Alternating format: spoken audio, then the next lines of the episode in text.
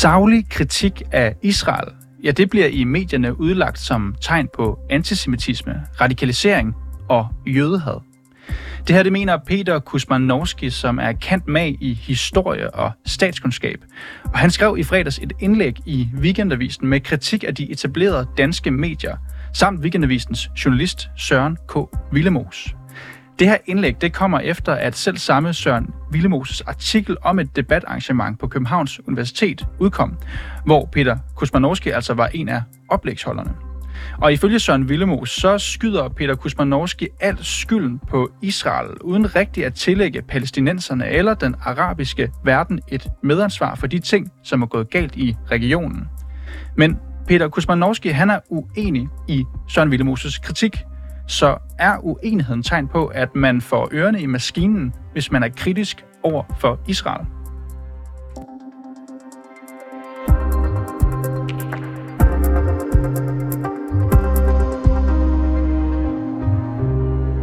Peter Kusmanowski, velkommen til dig.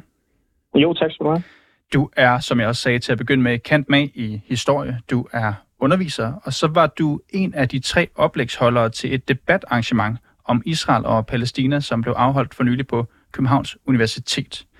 Og Peter, jeres debatarrangement, det har fået kritik for at være anti-israelsk af blandt andre journalist Søren K. Villemos fra Weekendavisen. Så mm. før vi går for meget ned i Søren K. Villemos og hans kommentar i Weekendavisen, jeg skal spørge dig, vil du betegne dig selv som anti-Israel? Øh, jeg vil i hvert fald ikke betegne mig selv som antisemit, øh, som jeg synes er det ord, der går mest igen. Nu ved jeg godt, at øh, Søren K. Villemos har skrevet anti-israel. Jeg er sådan set ikke anti-noget. Jeg er mere pro-sandhed, vil jeg sige. Og det er det, vi som historikere, og det er det, vi som akademikere søger at søge frem til. Så jeg er hverken anti det ene eller det andet. Jeg er pro sandhed.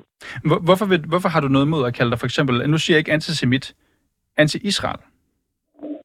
Hvorfor vil du, hvorfor vil du kalde det? ligger lidt i det ord, at lige meget hvad Israel gør, det kan jeg slet ikke se. Øh, hvis, øh, det jeg er, det er, at jeg vil være retfærdig. Og når du siger anti noget, så er det som om lige meget hvad nogen gør, så er jeg altid anti det, så er jeg imod det. Og det, det vil jeg ikke vedkende. Så, så hvad siger du, du er i stedet?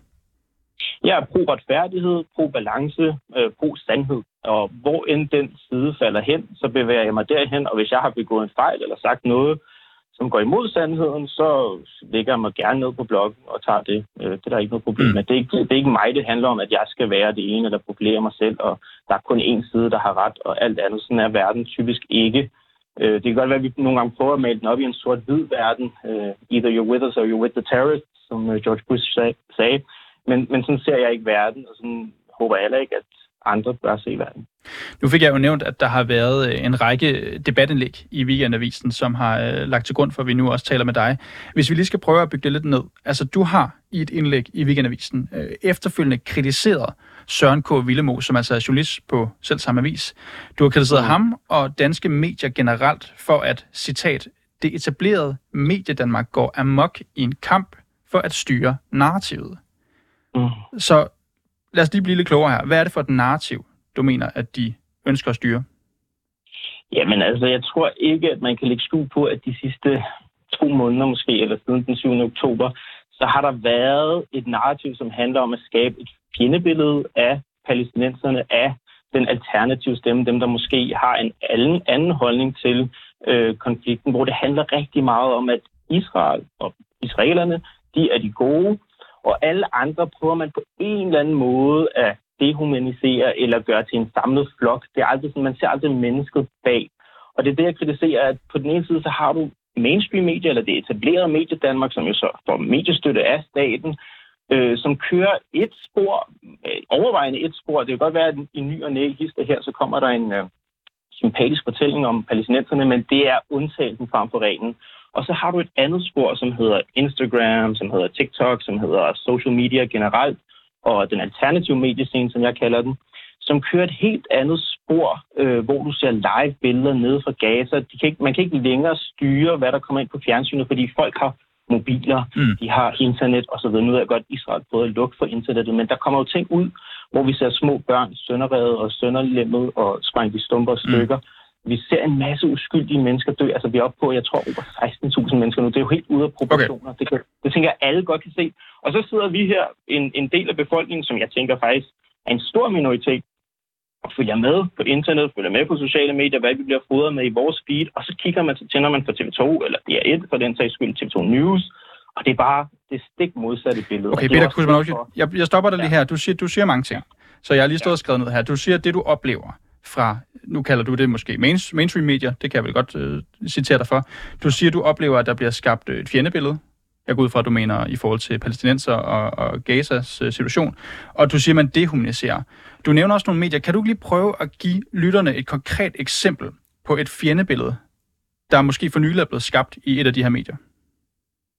Et konkret eksempel fra et fjendebillede, som er blevet skabt Øh, du siger, det er det, du oplever? Mere, ja, altså nu taler jeg mere om en generel medietendens. Det er fordi, at jeg øh, har sådan en artikel lige her, hvor at, der kan du se, at du ved, men det, det vi generelt ser i medierne, det er, at øh, det, hvis, hvis, hvis øhm, Gazas regering øh, i form af Hamas, de kommer ud og siger, så og så mange tabstal er der, så og så mange uskyldige er blevet dræbt, så siger man altid, det det er angiveligt, det det er Hamas-kontrollerede medier, det der Hamas-kontrollerede myndigheder. Du ved, man kommer altid lige et label på, som skal ødelægge deres, hvad skal man sige, credibility, deres øh, troværdighed. Mm.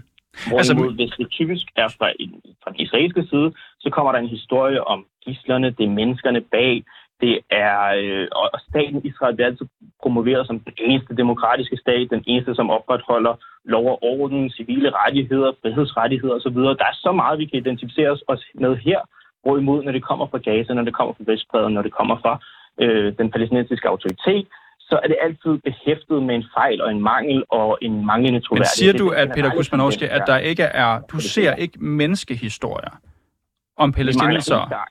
Ja, ja, ja, siger du, at, siger du, at det ikke sker? Nej, nej, jeg anerkender, at der er sket et lille skift, øh, men lige post øh, 7. oktober, hvor Mette Frederiksen kommer ud og siger, at vi skal nærmest ikke have sympati for de civile ofre, hvor at det hele handler om at øh, tage afstand fra Hamas, som hun kalder dem, øh, hvor hun basically gentager den israelske accent på, hvordan man udtaler Hamas, og vi skal hele tiden fordømme og hele tiden gøre din og datten, før vi kan udtale os om, at det også lidt er synd for palæstinenserne. Så er der jo en klar linje fra regeringen og medie Danmark følger måske mere eller mindre bevidst med i den, og det er jo, det er bare egentlig det, jeg kritiserer. Mm. Og så, synes, så skrev jeg også noget her, at du snakker om sociale medier som en del af den, du kalder det en, øh, en alternativ, et alternativ medie Danmark som, øh, mm. som du blandt andet øh, følger med i. Altså, jeg, jeg er bare nysgerrig her. Altså, vil det sige, at du, som jeg går ud fra, at du også læser masser af det, du vil kalde mainstream-medier, ser øh, nyhedsudsendelser, stoler du mere på det, du ser generelt på sociale medier, end det, som danske medier skriver om? Altså, man skal jo altid være, være kildekritisk, øh, men nogle gange så siger et billede jo mere end, end tusind ord. Jeg så for eksempel øh, den israelske, og nu kan jeg ikke lige huske det, men et ministerium, som gik ud og postede en video, hvor de hævdede, at her der havde palæstinenserne lavet en fake video, altså fake news, der skal vise, hvor slemt det er. Og det var, der havde han taget en video fra en musikvideo, der blev skudt i Libanon eller sådan et land for tre år siden. Og folk falder jo med det samme i fænden og så siger, ah, der kan I se, palæstinenserne fabrikerer de her historier for, at det skal se meget slemt ud, end det er.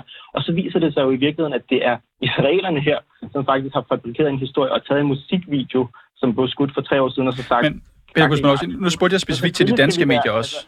Nu spurgte jeg, jeg spurgte specifikt til danske medier. Jeg, vil, jeg var bare nysgerrig. Mener du, at du i højere grad kan stole på det, der kommer på sociale medier, end det, som danske medier de fortæller om den her konflikt? Jeg tror, at danske medier har mistet troværdighed i den brede befolkning. Hvad synes du? Være, nu spurgte jeg dig. nej, men nu, nu, nu siger jeg bare, hvad jeg tror, øh, min fornemmelse er, den generelle udvikling siden måske 9-11, Irak-krigen, Afghanistan-krigen, hvor der har været pushet et narrativ, og der har været pushet nogle historier, der skal retfærdiggøre og bygge en konsensus op i befolkningen om, at vi skal gå i krig i Afghanistan, i Irak, i Libyen, i Syrien, i nu Palæstina og så videre, som skal retfærdiggøre de her ting, som har gjort, at folk måske, altså måske tæppet faldet lidt ned, og folk er begyndt at indse, ah, det var ikke helt rigtigt med de Men, men Peter Kusmanowski, nu, nu, nu bliver det lidt langt igen, og det er også bare, jeg, jeg ja. spørger igen til de danske medier, og det er bare et ja-nej-spørgsmål, fordi du selv bragte det på banen. Jeg spørger bare, stoler du mere på de sociale medier, end det, som danske medier siger? Det kommer an på, når du siger sociale medier, så er det også meget bredt. Du nævnte selv TikTok, Instagram. Ja, og så siger jeg bare, at man skal selvfølgelig være kildekritisk, hvor end man ser, men jeg tror generelt, at danske medier og mainstream medielandskabet i hele Vesten har lidt et kæmpe knæk. Og det kan være mange ting. Det er ikke kun, hvad der er sket på det sidste, men en generel tendens de sidste 20 år. Mm. Og, og det skal rettes op på, hvis man ikke skal øh, tabe folk fuldstændigt. Og det er også det, som Israel bliver kritiseret nu af deres allierede. Hvis I fortsætter det her, så mister vi, og som øh, forskellige politikere også har været ude at sige, vi, vi mister troværdighed, vi mister den moralske øh, upper hand, så at sige, som Vesten har haft de sidste Godt. Måske. Lad os vende lidt tilbage til, øh, nu, jeg vil gerne snakke om, om danske medier i dag øh, og specifikt Weekendavisen, hvor du har skrevet det her indlæg. Ja. I, I dit indlæg, anken er, at det du kalder savlig kritik af Israel, det bliver behandlet, siger du, som tegn på jødehad, radikalisering og antisemitisme. Kan du lige give mig et eksempel på det? Jo, altså det, Eksemplet er hele det medieforløb, der har været siden det arrangement blev holdt af Muslim Student Association på Københavns Universitet, som vi var tre oplægsholdere, der blev inviteret ind i, som, og det er ikke fordi, vi vidste på forhånd, hvem det var, der skulle inviteres, før vi ligesom så plakaten. Og så blev vi inviteret ind her, og så det, der sker, det er jo generelt, når muslimer holder et eller andet event, og det her det er et studenterforeningsevent, skal det lige sige, så er der visse islamofobiske stemmer, vil jeg gerne kalde dem, på den yderste højrefløj, som ser det som deres øh, borgerpligt at tage ind til de her arrangementer, ikke for at deltage aktivt, ikke for at deltage i debatten, ikke for at stille spørgsmål, men for at lave lydoptagelser og tage billeder af de her slides, fordi de overbeviser om, at de Ja, altså at vi lider under en eksistentiel trussel for muslimerne, at de udgør en femte kolonne virksomhed, og nu skal vi udstille, Men, hvad der Peter, Peter Kusmanovski, for det første, altså den her lydoptagelse, den er vel reelt nok, den er vel taget fra arrangementet, og nu spurgte jeg også til... Det ændrer jeg slet ikke. Det jeg spurgte til medier. Du... Medieforløbet efter, nu skal du høre, altså fordi det, der så synligheden er sket, det er, at man har haft en aftale, måske på forhånd med en journalist fra Kristi Dagblad, som går ud dagen efter arrangementet, bogstaveligt talt, har allerede fundet en professor på Københavns Universitet, som kan udtale sig om, at jamen, det her det er et tegn på antisemitisme og holocaustforvandling og en generel tendens om antisemitisme. Og det har vi også fået tudet ørerne fulde af de sidste mange år. En stigende antisemitisme, på trods af, at muslimerne egentlig fylder mest i øh, offerne for hadforbrydelser. Er det underligt, at journalister de dækker et debatarrangement? om så vigtigt et emne? Det, det overhovedet ikke. Det, der bare er underligt, det er, at man til synligheden allerede har en artikel klar dagen efter, at man har til, fået tilsendt de her lydoptagelser fra egentlig publikum, og at en af mine medforedragsholdere får meget kort tid til ligesom at tage, øh, tage stilling til de Hvor, her. Hvorfor er det underligt? Er det ikke sådan, man laver en historie, at man bruger noget dokumentation, jo, og så spørger man folk? Jo, men, men en civil person, som til synligheden har taget kontakt til en, til en journalist på forhånd, det, det, det synes jeg er lidt mærkeligt. Men altså, fred være med det, det okay. må man gerne. Lad, lad, det, det der, jeg dykker, jeg, nej, Peter Kusmanowski, nu afbryder jeg dig lige hurtigt, fordi vi skal nemlig videre, fordi du beskylder i dit debatindlæg også journalist på Weekendavisen Søren K. Villemose for at, og nu citerer jeg, skabe en historie om antisemitisme blandt danske muslimer i et forsøg på at afbøje kritikken af Israel, med henblik på at forstærke regeringsnarrativ om, at kritik af Israel, ja, det er et tegn på stigende radikalisering og antisemitisme. Mener du, at Søren K. Villemoses motiv med sin artikel er at gå regeringens ærende? Øh, hvis de har sådan et? Ikke, ikke nødvendigvis med fuld overlæg og bevidsthed. Altså han er bare aligned i forhold til hans ideologiske afsætter, hvor han ligesom stiller sig på regeringssiden. Hvordan ser du det? At, at, det er jo meningen, at pressen skal være en eller anden vagthund, som gerne skal stille sig lidt kritisk, men her så kommer han jo med nogle udtalelser, som er, at han prøver at sige, at muslimerne, øh, der, der er et anti-israelsk muslimsk miljø i Danmark, hvor det intellektuelle niveau ikke er imponerende, og hvor det tydeligvis er normalt at sprede fordomme om jøder, siger han. Ikke? Og han taler meget ind i et narrativ om, at i de muslimske kredse, så hersker der sådan en eller anden øh, konspirationsteori omkring jødernes rolle i verden, og han genkalder ligesom sådan nogle billeder fra, fra starten af 1900-tallets Europa om, om karikaturer af jøderne osv. Det, og det er bare en måde at skrive på, som får, mm. får, giver læseren et, sådan et, øh, et mm. indblik eller en, en idé om, at ah, muslimerne, de, de, der er et eller andet lyssky, der foregår Godt. der. Godt.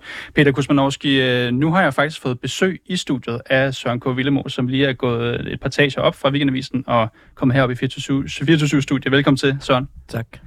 Søren, øh, du har lyttet lidt med her til det, som Peter Kusmanowski han, siger. Du har også læst, går jeg da stærkt ud fra, hans debatindlæg. Altså, han siger jo, at det ikke er korrekt gengivet, når du i din artikel skriver, at for eksempel Peter Kusmanowski skyder alt skylden på Israel i forhold til den øh, langvarige konflikt i regionen. Har du begået en fejl i det, du har skrevet? Øh, nej, det mener jeg ikke, jeg har. Det mener jeg virkelig ikke, han har. Altså, det går igennem hele hans øh, historiske gennemgang, nu siger jeg historiske med gåsetegn, øh, at, øh, ja, at det jo entydigt er Israel, der er aggressoren, og araberne, skråstrej palæstinenserne, de er offrene, som reagerer på den israelske aggression, og de bliver altid snydt, og de bliver altid behandlet dårligt, fordi at Israel vil have noget land og noget magt. Det går igennem hele forholdet, og hele hans oplæg. Og så er der også andre mærkelige ting. Han siger sådan noget som, at, at det skulle være, at øh, amerikansk deltagelse i Første Verdenskrig sker på baggrund af en jødisk lobbyist ved navn Chaim øh, Weissman. Altså, det har jeg ikke kun finde noget som helst belæg på. Mm. Så der er sådan nogle underlige ting her. Så jeg, jeg mener, at den er, den er, den er god nok. Altså Peter Kusmanowski, Søren Villemus, han har jo opsummeret dit oplæg, som han også er inde på her til arrangementet, således at Israel er skyld i alt, der er gået galt i regionen, mens palæstinenserne og de arabiske nabolande er uden medansvar. Er det, er det rimelig korrekt opsummeret? Er det det, du mener? Øh, nej, overhovedet ikke, overhovedet ikke. Og jeg kommer også ind på arabernes øh, falliterklæring, og, og hvor håbløst de har været, både Syrien, Ægypten og øh, hvad hedder det, øh, Kuwait og alle de andre arabiske nationer, som har været en del af den arabiske liga. Jeg kritiserer dem faktisk ret groft, synes jeg. Men ja, jeg sympatiserer måske med palæstinenserne, fordi de er jo den svage part her. Altså, de er jo en underdog. De er statsløse, fordi de har en eller anden militær, øh, økonomisk øh, magt bag sig. Så der, der er jo klart en magtubalance, og jeg fremlægger egentlig bare begivenhederne, som de er, og så kan folk jo ligesom selv tage stilling til, mm. hvem er det, der har brudt international lov, hvornår, Peter, Peter Kusmanowski, du, hvornår. Du kan jo ikke se det her i studiet, men uh, Søren K. Vilmos, han står og ryster en lille smule på hovedet. Ja, men det er, det er uh-huh. altså ikke rigtigt, at, at Peter Kusmanowski fremstiller tingene, som de er. Jeg kunne gennemgå mange mærkelige fejl, mangler og udladelser. Men lad mig nu bare tage en her. Han siger, at... Øh, øh, krigen i Libanon i 1982, hvor at, øh, Israel invaderer det sydlige Libanon og helt op til Beirut.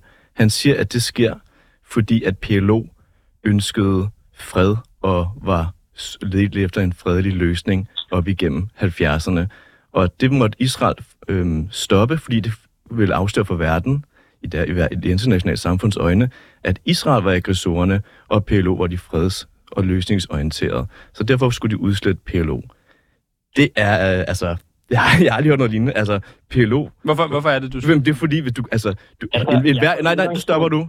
En hver idiot kan gå ind og finde en lang liste over PLO's terrorangreb i 70'erne. Øh, det er først i 88, at PLO officielt går ind for en to-statsløsning. Jeg er enig i, at der var, en, øh, der var, der var uenighed internt i, i PLO, hvor Fatah allerede i 70'erne søger øh, eventuelt, om der skulle være en mhm. to-statsløsning. Men det er ikke rigtigt, at PLO i 70'erne var fredelige og, og ønskede øh, Peter, den Peter Kusmanowski, har du, øh, har du manglet at lave noget research her, eller hvordan er det? Ja, altså jeg tager udgangspunkt i Avner Yanniks bog, hvor han netop taler om det her security-dilemma, der er i 70'erne for, for israelerne, netop fordi der er så store fremryk fra PLO's side, også fra Fatah, om at de gerne vil freden, og de, de giver tilnærmelsesvis, de giver diplom, diplomatiske veje og diplomatiske kanaler, så siger de, at de gerne vil hen imod at anerkende, så længe de kan få en stat. Og det er det, jeg, og nu skal du huske på, at jeg havde 25 minutter til det her oplæg.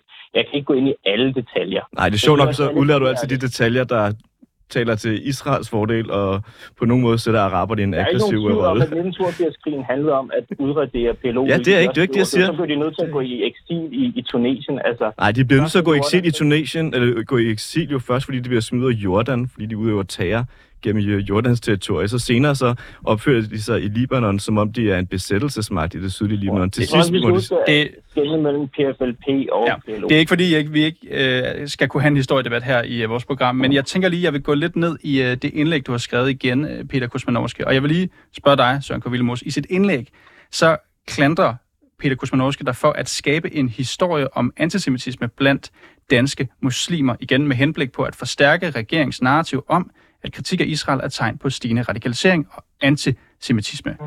Søren Kovilmus, er kritik af Israel per definition tegn på antisemitisme og radikalisering? Nej, selvfølgelig er det ikke. selvfølgelig er det ikke det. Jeg, jeg lægger bare mærke til det her oplæg. Så i Kusmanovskis indlæg, så er, så er det, at jøderne, øh, sådan en, øhm, en, en jødisk lobbyisme, kan nærmest styre hvilke lande, der går ind i hvilke verdenskrige. Det er dem, der er aggressoren i området, hvor araberne er nær, altså nærmest uskyldige offer, der re- alene reagerer på det. Og så i øh, Overhovedet. Taiganums indlæg, der er holocaust reduceret til ren grådigheds øh, Overhovedet. for jøderne, så de kan skaffe penge fra tyskerne, og de Det er kan bruge det til at få jeg- magt i Peter USA. Lige et øjeblik, lige et øjeblik, Peter Kusmanowski. Du nok få ordet. så de kan bruge det til at få, få magt og indflydelse i USA og skaffe penge for tyskerne. Det, det er den eneste til, grund til, at vi overhovedet taler om holocaust, det er på grund af det.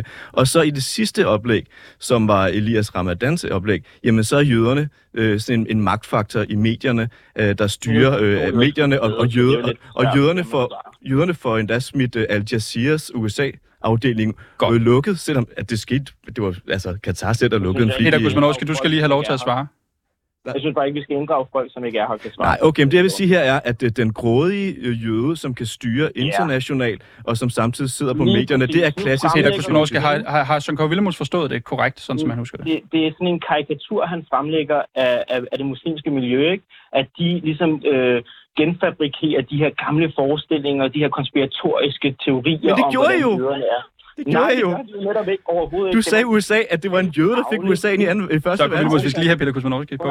Grunden til, at I er så farvet af det her, det er fordi de første, der kommer ud med den her historie, er Eva Gregersen og Karen Vest, og de har en klar tendens og agenda med at fremstille det her som et eller andet islamisk event, som bare havde til hensigt at klandre jøderne for at hvis man kender noget til det muslimske miljø, så er det, at man ved, hvor kritiske de er over for de arabiske øh, ledere, de arabiske regeringer, de arabiske styreformer, så ved man godt, at muslimerne overhovedet ikke har noget til overs for den del af verden, hvis øh, man kender det til det muslimske miljø. Søren. Men man vil gerne har... farve et billede af, at der foregår Ja. en lyssky femte kolonne virksomhed i de muslimske miljøer, så derfor så kommer man ud med den her Godt. historie. Peter Det Kusmanowski. rigtig godt ind i det, det herskende narrativ. Søren K. Willemus, har, har du købt et eller andet højredrejet narrativ her? Nej, jeg har hørt hele, jeg har hørt hele foredraget og set alle slidesene, og så har jeg Men skrevet min pointe er jo netop, at man er blevet blind, og at man ikke kan se skoven. Eller vi skal lige have Søren K. Willemus på som, til en bemærkning. Jeg har jo selv hørt foredrag, set slidesene, og så har jeg skrevet en kommentar ud fra det. Der er ikke, jeg videre reproducerer ikke noget narrativ, og i øvrigt så bruger du betegnelsen, altså, at ikke at kunne se skoven for bare træer forkert. Når man ikke kan se skoven for bare træer, så er det fordi, der er så mange eksempler på det, man taler om, at man ikke kan se det for sig. Så du, du skal lige Ja, bruge på det- udtrykket det, korrekt. Ja, jeg, jeg anerkender, at jeg bruger det lidt anderledes, og det gør jeg med vilje, det fordi det eneste, I kan se for jer, er den israelske side af de sidste 75 år fra israelsk side, så I kan slet ikke se nogen eksempler på noget andet. Godt. Det er det, jeg mener. Vi kommer den nok ikke meget længere, men Peter Kusmanowski kan med i historie og statskundskab. Tusind tak, for du kunne være med. Og det samme til dig, Søren. Willemus, journalist på Weekendavisen. Og det var alt for reporterne i den her omgang. Bag den her udsendelse var Peter Marstal, Majlinda Urban Kucci, hun producerede. Mit navn det er Niels Frederik Rikkers, og Mille Ørsted er redaktør.